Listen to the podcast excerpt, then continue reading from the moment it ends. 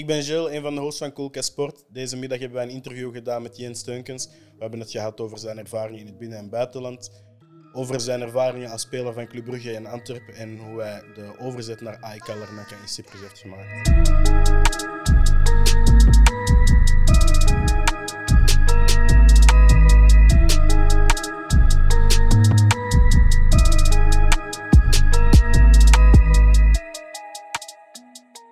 Vaak het gevoel dat je twee typen voetballers hebt. Je hebt voetballers die niks anders doen dan naar voetbal kijken. En dan heb je guys die zeggen, ja, het is mijn job al.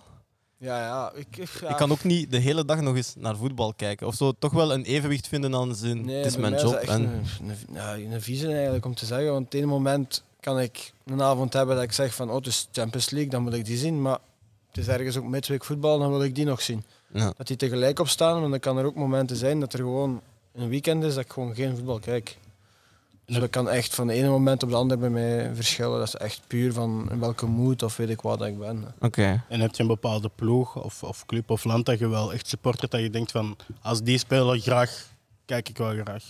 Ja, zeker. Als, ik denk als United, Manchester United speelt, ja, dat is het gewoon van vroeger al. Oké, ja, de laatste jaren was het nu niet echt interessant om te zien, moet ik zeggen. Maar als die spelen, of, of Champions League tegen, ja, dat kan tegen weet ik wat zijn, uit, uit Hongarije en uit eh, Roemenië, dan probeer ik zelfs die match nog eerder te volgen dan...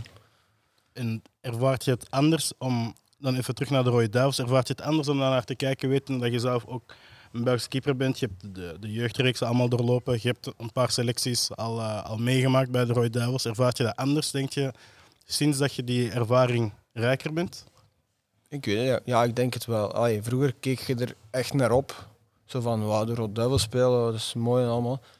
Maar ik denk dat ik nu echt gewoon als ontspanning ja, daarheen kijk, omdat ik weet van, ja, die zijn nu bijvoorbeeld drie uur voor de match, die gaan nu dit doen, nu dat doen. Dus je zit allee, niet mee in het ritme natuurlijk. Mhm. Dus dan is dat heel verschillend als je zelf een match speelt of, of je kijkt naar een match, kan ik echt gewoon puur ontspanning dan als ik een match kijk. En heb je het zelf gevoeld in de keren dat je erbij waart van er zijn veel mensen naar mij aan het kijken of je voelt een bepaalde druk of, of je krijgt bijvoorbeeld veel berichtjes dat je zoiets hebt van wauw, hier, hier bent je of is dat iets meer dat, dat groeit naarmate dat je ook als voetballer Nee, ik heb ja, sowieso dat je sowieso iets meer berichten krijgt van mensen, vrienden van eh, oh, mooi dat je een selectie haalt voor de Rode Duivels. Het is niet dat ik de, mooiste matchen misschien heb als selectie op mijn, eh, op mijn naam, maar ja, ze staan er wel. Ik denk dat er weinig kunnen zeggen, zeker met deze groep qua spelers, dat je daar een selectie mee gehaald hebt. Oké, het is door omstandigheden misschien wel dat ik erbij was.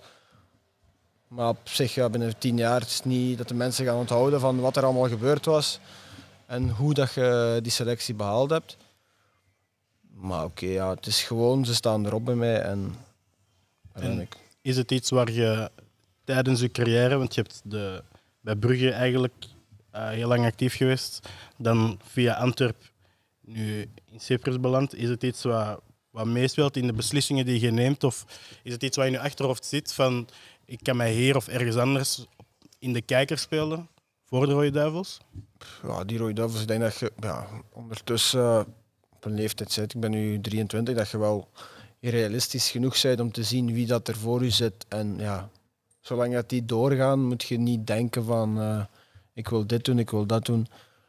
En ik denk ook niet, allee, dat is iets dat je gewoon moet verdienen. En dat zal wel, allee, op termijn is dat misschien ooit een doel, maar op dit moment is gewoon je eigen carrière veel belangrijker dan, dan te zeggen van ik wil binnen tien jaar zeggen van ik heb twee matchen bij de Rode Duivels, drie matchen. Dan vind ik mijn eigen carrière nu tien keer belangrijker dan dat. Maar het is ook, denk ik, uiteindelijk voor alle voetballers, het gaat om spelen. Hè. Ik denk dat je inderdaad kunt zeggen van ik hoop op dat termijn of op dat termijn misschien daar te staan. Maar dat, ik, vind dat vaak, ik heb dat vaak bij, je hebt nu ook in elite jongeren, hè, Ja, ja. bij Bruggen en zo gekiept. Ik vind dat er vaak heel vroeg druk wordt gezet op die jongeren. Ah, je speelt elite, je speelt bij Brugge, je speelt bij Anderlecht. En meteen wordt er al heel ver vooruit gepraat. Terwijl dat je dat het eindelijk probleem. eerst de stap, de stap moet zetten naar ja, ik ga prof worden en dan moet ik spelen als prof. En ik vind dat er vaak te snel druk op wordt gezet of zo. Ik weet niet, hoe- jij werkt ook, of je hebt, je hebt met jongere spelers gewerkt. Vind je dat van buitenaf? Of van... Van buitenaf denk ik niet dat daar druk op ligt. Ik denk dat dat is gewoon bij de speler zelf van ik speel bij Anderlecht, ik speel bij Brugge, ik speel bij Standaard. En die zeggen direct van ik ga hier, dit is mijn doel, enig, ik heb het enigste doel en dat is om hier door te breken. Mhm. En die kijken binnen dit en vijf jaar. En als dat binnen die vijf jaar niet gelukt is, dan zakken ze weer af. En zo allee, blijft het verder gaan. Ja. Dus ik denk dat die hun eigen gewoon heel veel druk opleggen. Want spelers die ik ken, die echt bij die clubs zijn doorgebroken, die, die blijven daar ook geen, geen vijf jaar spelen, bij wijze van spreken. Ja. Maar denk je dan, bijvoorbeeld, je hebt nu de stap gemaakt om naar het buitenland te Ja. gaan. Denk je dat dat voor jongens een oplossing is om naar het buitenland te gaan? Ehm, of zijn ze misschien te bang om te vertrekken? Ik weet het niet, daar hangt echt veel van af. Je hebt veel spelers die op heel jonge leeftijd naar het buitenland vertrekken, waar je achteraf nooit meer iets van hoort. Maar je hebt er ook die echt wachten en pas vertrekken op het moment dat ze voelen van ik kan het buitenland gaan, maar het is niet om mijn opleiding daar veilig te zetten. Ja. En hoe ervaart je het zelf eigenlijk? Want je hebt zelf nu ook de stap naar het buitenland gemaakt, maar veel spelers die praten over het buitenland hebben het dan over Frankrijk, Engeland, Spanje, Italië.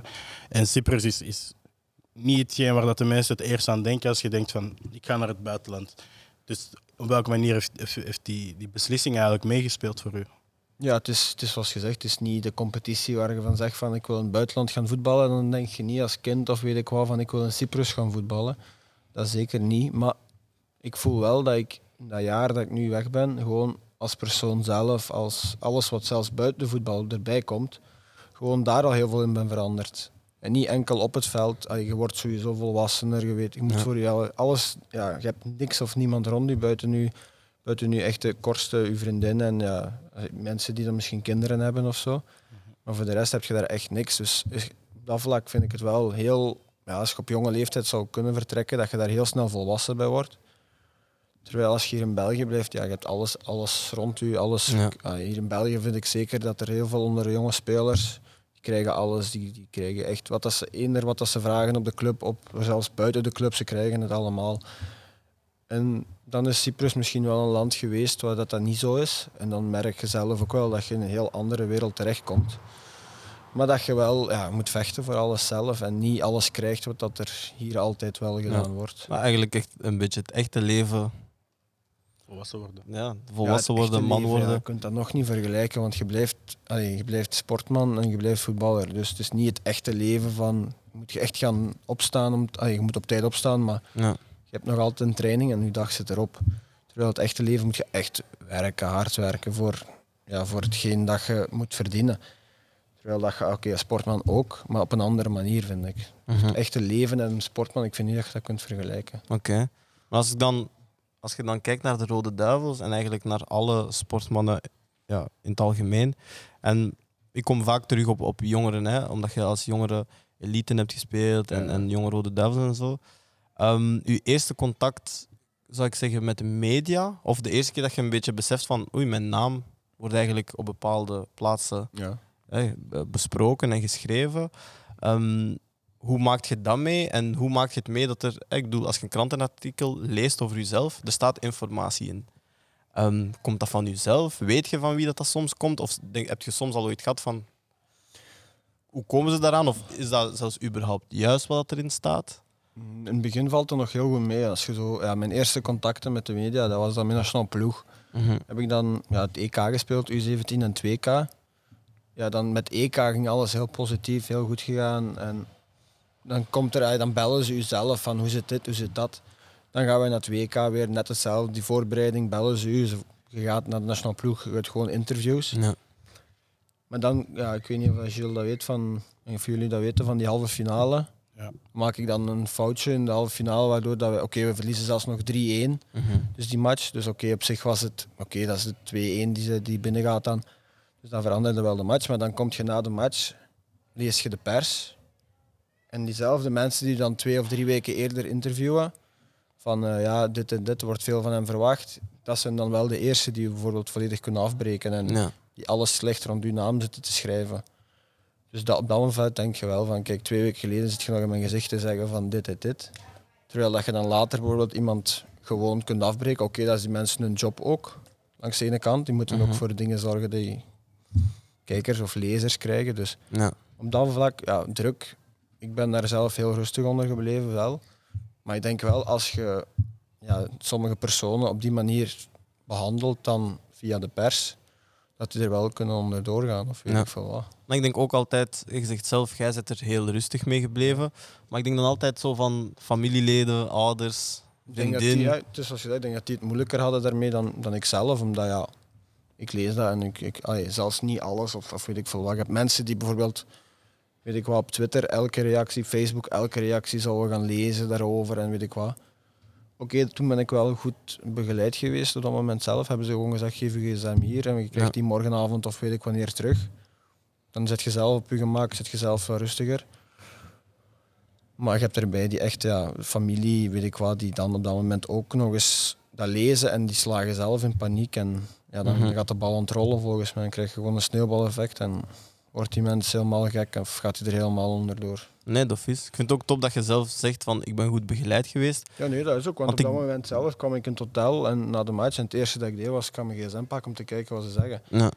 En toen zijn de teammanager en de mensen van de staf en zelfs spelers, ja, we waren toen 16 jaar. Dus ja, dat is sowieso wel een moment dat je denkt van, ik ga mijn gsm lezen, ik ga die... met- Hebben ze gewoon gezegd, ja, Jens, vandaag krijg je je gsm niet meer te zien. Ja. Dus ja, daar vind ik wel nog, ben ik die mensen nog altijd dankbaar voor. Want ik denk dat erger kon geweest zijn als je gewoon in die emoties nog alles begint te lezen. Dan leest je alles wat er staat misschien tien keer erger dan het eigenlijk geschreven is. Dus Mhm. Want we hebben het nu. Het gaat bijvoorbeeld over journalisten die u daarop aanpakken, die heel snel switchen. Maar merk je buiten journalisten ook op binnen het voetbal dat je bijvoorbeeld mensen hebt waarvan dat je zoiets hebt van. Op de ene moment staat ze daar echt dichtbij, maar op een ander moment is dat gewoon er helemaal niet meer. Is dat iets wat je heel hard merkt in het voetbal, dat er, dat er bijvoorbeeld korte vriendschappen zijn? Of heb je wel zoiets van, dat zijn allemaal banden die je, die je lang meedraagt? nee, ik denk dat... Ja, oké. Het is anders met jeugdspelers. Zoals mijn beste vrienden, dat zijn jeugdspelers waar ik ooit mee samengespeeld heb. Maar echt, eens dat je in het profvoetbal terechtkomt, zeg ik altijd, je hebt geen vrienden en je kunt bijna niemand vertrouwen. En ja, je kunt wel iemand vertrouwen in je ploeg. Van, je kunt daar een jaar of twee jaar mee samenspelen en een goede band mee hebben. En dat heb ik ook gehad met spelers, maar dan maakt hij een transfer of jij een transfer en hoor je die mensen bijvoorbeeld nooit meer. Dus dat zijn wel eh, dingen dat je gewoon... Het is een ploegsportvoetbal, maar op zich is eigenlijk ook gewoon ieder voor zich. Ja. Maar is dat misschien niet gezond om dat net zo vroeg mogelijk eigenlijk te weten of te aanvaarden? Want in Amerika zeggen ze dat vaak, hè, it's a business. Of het nu NBA is of NFL. Ze zeggen van, nou, je kunt samen aan het opwarmen zijn. In Amerika is het echt wel bruut van, je kunt aan het opwarmen zijn. En teammanager komt langs en zegt, eh, je bent getransfereerd. En je bent weg. Terwijl je familie woont daar, je hebt misschien een huis gekocht. Of... Maar zij, daar gaat het echt om, it's a business. Ehm, is dat misschien niet ergens gezond dat jonge gasten dat misschien op een goede manier vroeg worden aangeleerd. Als in, tuurlijk kun je vrienden maken en tuurlijk kun je, zoals gezegd, je beste vrienden zijn jeugdspelers allez, met wie dat je in de jeugd hebt gespeeld. Maar dat er toch wel zo een besef is van, het gaat je job zijn, dat is, dat is een industrie. En kan zijn dat je mensen gaat tegenkomen die je ja, daarna niet meer gaat spreken. Of zitten die niet nog te veel in een bubbel van, we zijn vrienden en ah, alles is mooi en kumbaya. Ik weet het niet, man. Allee, op zich denk ik ook van, als je niet in de sportwereld zit of weet ik wat, op je 15, 16 zit je ook met jongens op school, weet ik wat, die je eens dat middelbaar gedaan is, dat je ook gewoon nooit meer hoort of ziet, denk ik. Denk ik op dat vlak. Dus ik denk dat dat sowieso eender wat dat je doet wel een beetje gaat zijn. Ja. Oké, in de voetbal weet je het echt nooit, want ja, je jeugdopleiding, daar zijn er van die ploeg dat je mee samenspeelt, max één of twee dat je ooit in dezelfde A-kern volgens mij gaat tegenkomen. Dus op dat, vlak, op dat vlak is dat heel hard, denk ik. Maar ik denk wel dat iedereen dat gewoon weet, bij de jeugd zelf ook al. Ja. Ik denk dat dat wel algemeen geweten is van... Die zeggen, ik heb ook heel veel trainers gehad die het gewoon zeggen. Je zit hier nu met 20 spelers. Als er twee daarvan het halen, mogen jullie allemaal blij zijn. Ja. Dus ja, ik denk dat het er ook wel, afhankelijk van waar dat je zit, dat er ook wel echt gewoon duidelijk gemaakt wordt van, ja, niet iedereen die hier zit gaat het halen. Ook al zit je misschien de mindere van de kleedkamer, die gaat het wel halen.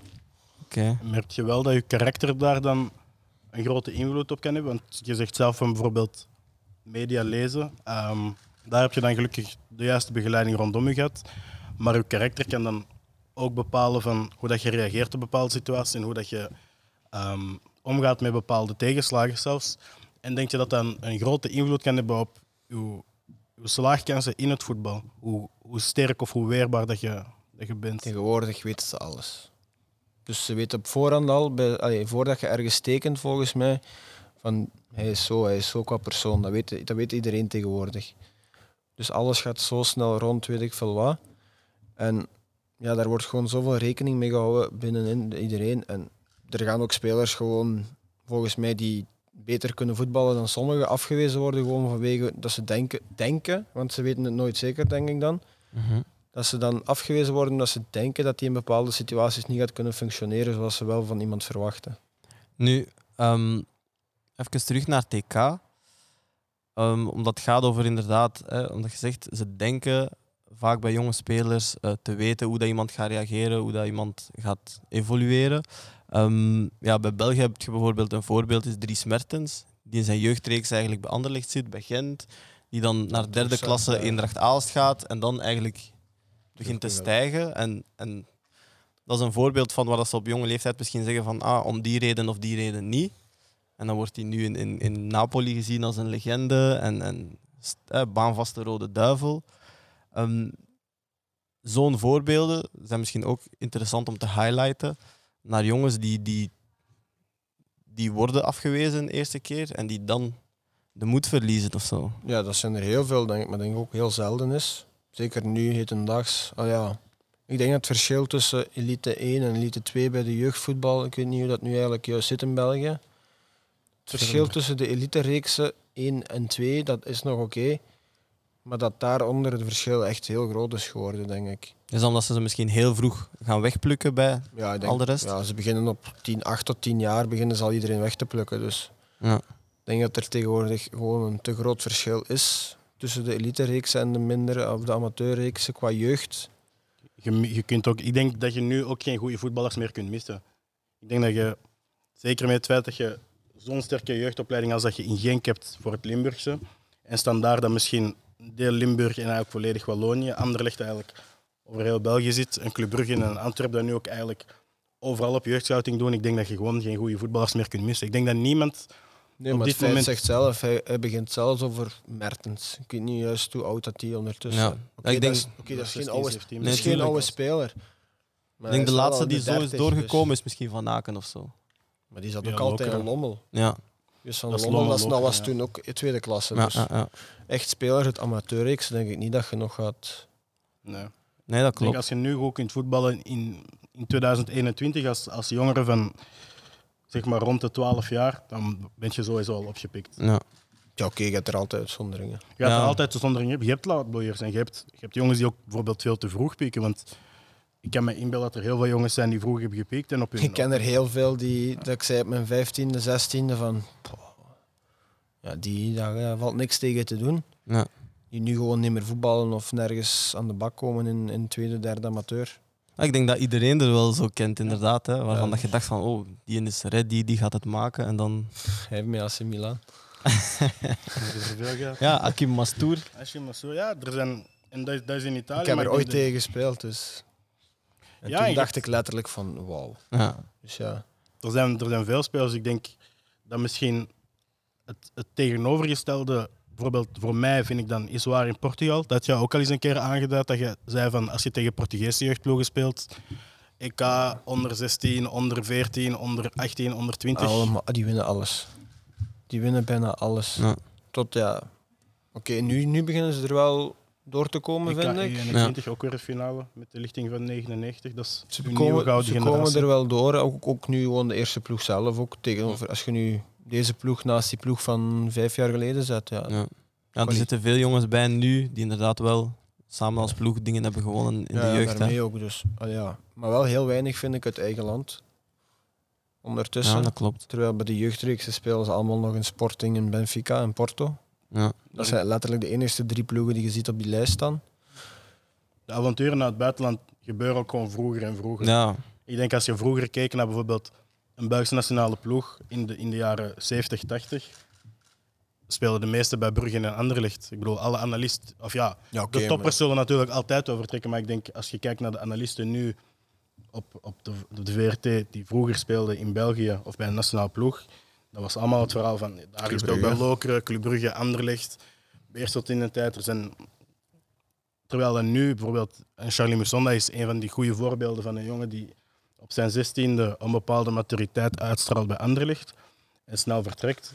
En nu kun je zeggen van zit zijn carrière op, op, op, een, op een zijspoor eigenlijk. Wel, die jongen speelt nog altijd bij Chelsea en is nog altijd maar 21, 22. Dus als je dat parcours van op een, op een andere manier zou nemen en je komt op je 21 bij Chelsea, gaat iedereen wel zeggen van oké, wauw, je hebt het gemaakt. Ja. Dus het hangt ook af van de perceptie en van de progressie die je maakt, moet je ook blijven maken. Maar ik ga nu zeggen, ehm, Charlie Mousson is van Anderlecht naar Chelsea gegaan zonder dat hij bij Anderlecht op zich ja. iets gepresteerd had. Dan heb je nu een Jeremy Doku. ja. Tussenstap, ja. Die gaat niet, allee, die kon ook even goed volgens mij. Die gaat niet, Liverpool op zijn 14. als je zegt van, ja, of zelfs nu, afgelopen zomer, je hebt me niet zeggen dat hij enkel naar Ren kon. Of dat Ren de hoogste ploeg is waar het hij naartoe kan. Nee, zeker. Ondanks dat Ren geen slechte ploeg is. Ja, speelt Maar die gaat, Champions me ook, League. die gaat me niet zeggen dat hij niet aan Arsenal, Liverpool op dat moment kon. Waarschijnlijk Die wel. kiest ook gewoon, zoals we in het begin erover gehad hebben, van die kiest van kijk, ik wil mijn minuten blijven maken en Ja. ik wil mijn stappen blijven zetten, ondanks dat Ren niet de... Ja, dat is niemand zijn droomploeg om te Mhm. zeggen van daar wil ik carrière maken. Dus ik denk wel dat die op dat vlak slimmer is geweest dan sommige jonge spelers die op zijn 13 tot 16 vertrekken naar een topploeg en zeggen van dit is het. En ja, ik kan, op dat moment kun je geen stap hoger zetten niet meer volgens mij. Nee, dat is. Maar ik denk ook dat we daar gewoon als land in aan het groeien zijn. Ik denk ook dat er nu meer en meer lichtingen Gewoon de komen. nationaliteit Belg Ja. is denk ik al heel veel Ja, het, is, verschillend tegenover tien jaar geleden. ja, het is meer een hype geworden, het is Ja. meer populair geworden. Dus ik denk dat inderdaad alles wat dat er nu nakomt, inderdaad meer voorbeelden heeft ook om te zeggen van ah, misschien een tussenstapje, misschien eerst bij mijn club presteren, Ja. twee, drie jaar. Ehm, maar ik denk wel dat dat goed komt. Ik denk, ehm, ik denk dat er gewoon heel veel talent zit in België, toch? Dat is wat Compagnie nu ook bij Anderlecht zegt. Hè. We willen eigenlijk eerst... Dat was, ik zag in MAF, de documentaire over Anderlecht, zag ik dat Compagnie en de sportief directeur, ehm, kom even niet op zijn naam, Arnissen. Nee, dat is nu. ehm, ik kan ook even niet op zijn naam komen, ik ga het Want ik, googlen. weet, ik weet dat zij zeiden dat ze ergens wel spijt hadden dat Doku is vertrokken omdat ze eerst titels willen winnen met die jongens en ze dan pas willen laten gaan, zoals dat nu met Charlotte de Ketelaar misschien het geval zal zijn. Peter Verbeke? Kan, kan wel. Die doet meer de scouting en de transfers, denk ik. Hè. Ik ga eens kijken. Ik weet het niet van buiten, maar in ieder geval, zij zeggen bijvoorbeeld van we willen eerst een titel winnen in Anderlecht met die jonge gasten. Ik denk dat dat het moeilijke is. Je kunt moeilijk met een hele kern van 19-jarige kampioen spelen, dat is wel zo. Maar ik denk wel, als je bijvoorbeeld volgend jaar bijvoorbeeld met een Sambi Lokonga kampioen speelt, dat je er op lange termijn meer aan gaat hebben dan als je Sambi Dat nu- Lokonga dat nu, nu weg te doen. vorige zomer Of nu weg te doen. Ja. Ik denk dat je er meer aan gaat hebben dan bijvoorbeeld een Sambi Lokonga nu een jaar bij te houden. Doku kon je niet meer bijhouden. Dat was Maar denk je nu echt dat Anderlecht volgend seizoen kan meespelen? kampioen. Nee, ik denk dat Brugge momenteel veel te sterk is. Maar die zijn gewoon kapitaal. En Genk- en Genk is ook- geworden. Ja. En ze hebben nu een verhaal van Club Next gehad. Dus, dus ja, ik, vind, ik denk dat dat moeilijk is. Is dat niet over laatst geweest? Club Next tegen de belofte van Anderlecht of zoiets, een oefenmatch. Ah, dat weet ik niet. 8-9-0 was of zoiets ondertussen. Ja, dat zal me ergens niet verbazen. Hè. Die jongens spelen dat een ik, heel seizoen. Ik heb, ik heb er zelf vroeger nu genoeg tegen gespeeld met Club Brugge met de belofte tegen Anderlecht. Dat zijn altijd matchen, ja, dat kan alle kanten uit. Ja. Als je dan leest, weet ik van wat, die hebben één jaar in Club, Club Next in 1B gezeten tegen de belofte van Anderlecht, die normaal altijd los kampioen spelen. was gewoon 8-0 of zoiets voor Club Brugge. Dus ja, dat is ook weer ergens zoals, ja, ik denk niet, het zijn voordelen die je gewoon ja, op een of andere manier verdiend hebt misschien. Tuurlijk. Maar die, ja, ik denk niet dat de bedoeling, de bedoeling is in België om om een Bayern München of een PSG Juventus verhaal in België te gaan Mhm. creëren. denk je dat je daar zelf iets aan zou hebben gehad in de jaren dat je bij, bij Brugge of bij Antwerp zat? Moest er een, ehm, een, een U23-ploeg zeg maar, zijn? Als, zou je daar meer Ja. in zijn geëvolueerd, denk je, als je 100%. in 1B kunt spelen? 100% zeker.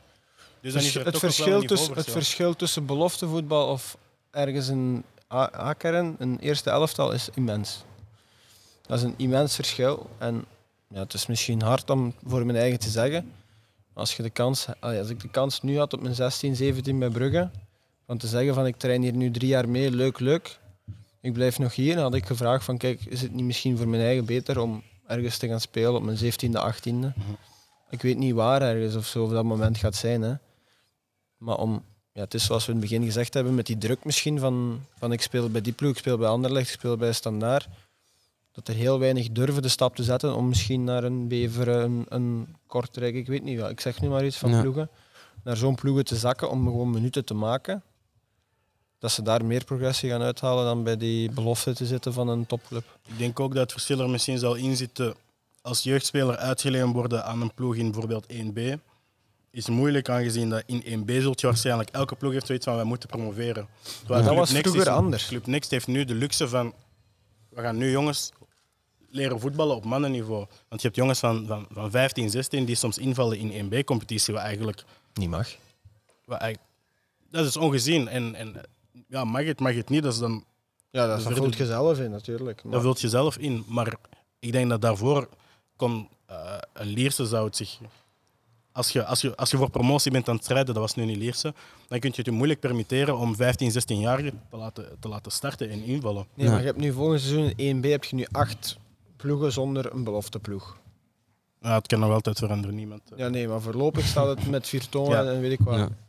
Van die acht ploegen zijn er volgens mij vijf die aan de voorbereiding nu beginnen en te zeggen van kijk, wij willen bij de eerste twee halen en wij willen opgaan. Ja. Dus ja, dat is het probleem van de, een, Ja. van de 1B-competitie momenteel, vind ik. Ja. Vroeger had je daar 16 ploegen, had je vier, vijf ploegen die zeggen van wij gaan voor de titel. En die andere ploegen die konden zoals Club Next zeggen van we zetten jong gasten of we lenen er van een, van een topclub en weet ik wat. Zo is dat een jaar geweest denk ik met Club Brugge en Roeselare. Of weet ik nog een, misschien een paar ploegen die wel zo'n samenwerking hadden. Van we pakken een paar jong gasten van die akeren Ja. vandaar en we lenen die en we krijgen er zelf of weet ik veel wel een procentje voor dat je samen kunt werken als Ja. ploeg. En dat gaat tegenwoordig niet meer volgens mij. Nee, dat is.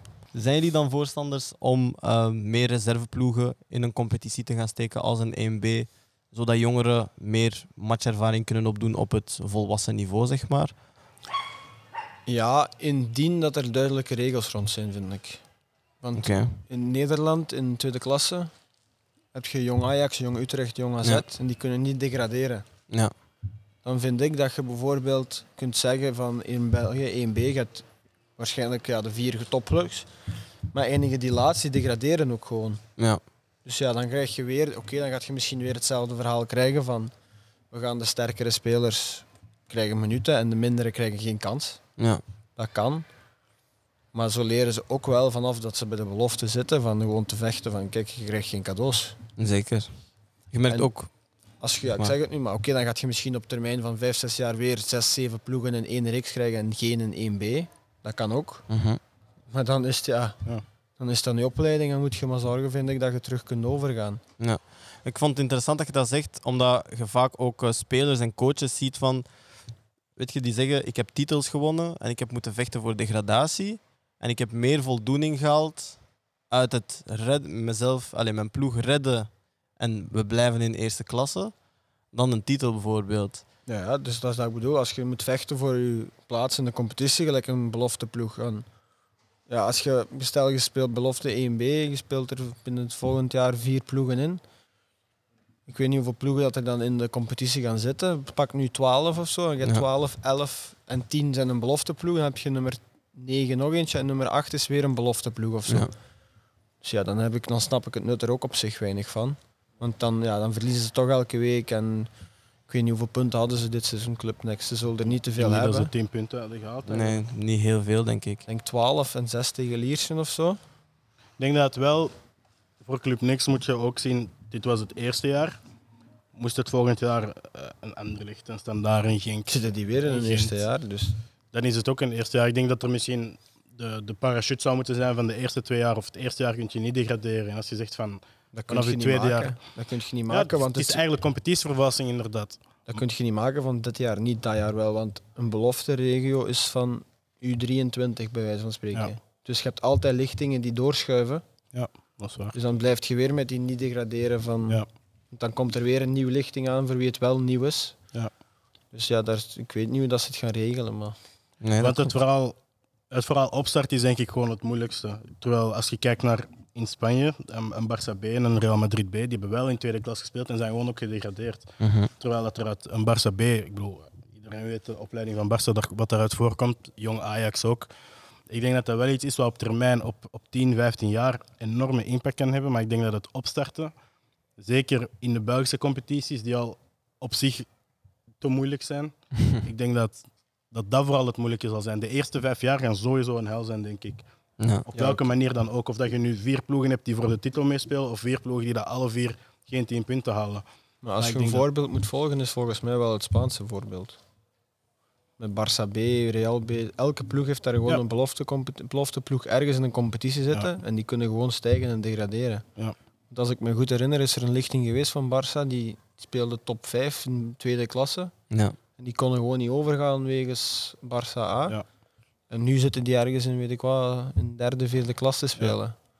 Dus op, die, mo- op dat vlak denk ik wel dat het Spaans voorbeeld daar het beste voor is. Nee, dat klopt. Zeker. Want, maar ook in België, hoe gaat je het uitleggen aan eerst amateurclubs die bovenaan meespelen, maar die krijgen geen licentie voor naar 1B te gaan? Komen daar een paar belofteploegen die misschien dezelfde accommodatie hebben en die wel mogen overgaan? Nee, dat is. Maar ik denk dat we in België, ik denk dat je in België heel veel dingen nog niet uitgelegd krijgt en dat daar misschien het probleem is. Maar ehm, voordat wij afronden, we hebben vandaag eigenlijk heel veel het woord talent laten vallen. Ehm, en het is natuurlijk TK, we volgen het allemaal. Ik zou graag eigenlijk terug naar de Belgische selectie willen gaan en vragen aan jullie twee: denken jullie dat deze ploeg het heeft? Kunnen die een EK gaan halen? Ja, als je denkt, het is nu of nooit, denk ik. Hè. Het zal ook waarschijnlijk, denk ik, ik weet het niet, met Martinez het laatste toernooi zijn. Ik heb er dan ja, op twee verschillende momenten een paar selecties mee gehaald. En ik kan gewoon eerlijk zeggen, met die, met die mensen heb ik technisch, tactisch op een week tijd zoveel geleerd. Dus ik denk van als het van hem komt en de spelers ja, brengen wat er verwacht wordt, van, gewoon van hunzelf ook verwachten, als ze het nu wel kunnen halen. Ja. Maar oké, in een toernooi heb je altijd geluk nodig, en weet ik veel wat. Maar ik denk als het nu niet is, dan gaat het heel lang duren voor het terug zo'n moment gaat komen als nu, denk ik. ja. En Gilles, Ik, eh, ik geloof erin. gelooft je We erin? winnen TK. We winnen het TK? Sowieso. Ook Easy. gewoon het feit van Spanje, Duitsland, Italië. Zijn niet meer Is goed, Was Italië speelt goed, maar Spanje, Duitsland vind ik dat de- zijn niet wat ze momenteel, vier en acht jaar geleden die waren. zijn gewoon momenteel iets minder dan verwacht wordt van Ja. dit soort landen. Dus dat zijn ook wel ploegen die je op dit moment zeker aan kunt. Dus ik denk wel dan, daarmee dat je zegt dat het nu de moment is dat je minder concurrentie hebt dan normaal gezien, vind ik. Sowieso. Maar ik denk dat we hierop gaan afsluiten. Op het feit dat eh, België TK gaat winnen. En dat wij het dan voorspeld hebben. Mooi. ik wil je sowieso bedanken dat je bent langsgekomen. Geen Dat je tijd hebt gemaakt. Plezier. Gilles, jij ook bedankt dat je hier elke dag bent. Thank you. En eh, naar de kijkers die dit zullen zien, vergeet niet te abonneren, liken, subscriben, te delen met je tante, je onkel, je zus, je broeder, je buurman, zeker je buurman. En eh, hopelijk zien we elkaar soon in het echt. Ik hoop dat wij deze shit binnen een paar maanden of binnen een jaar gewoon live met publiek kunnen doen. En eh, hopelijk wordt het gewoon grote shit, toch? Hopelijk. Yes, bedankt mannen. Tokos.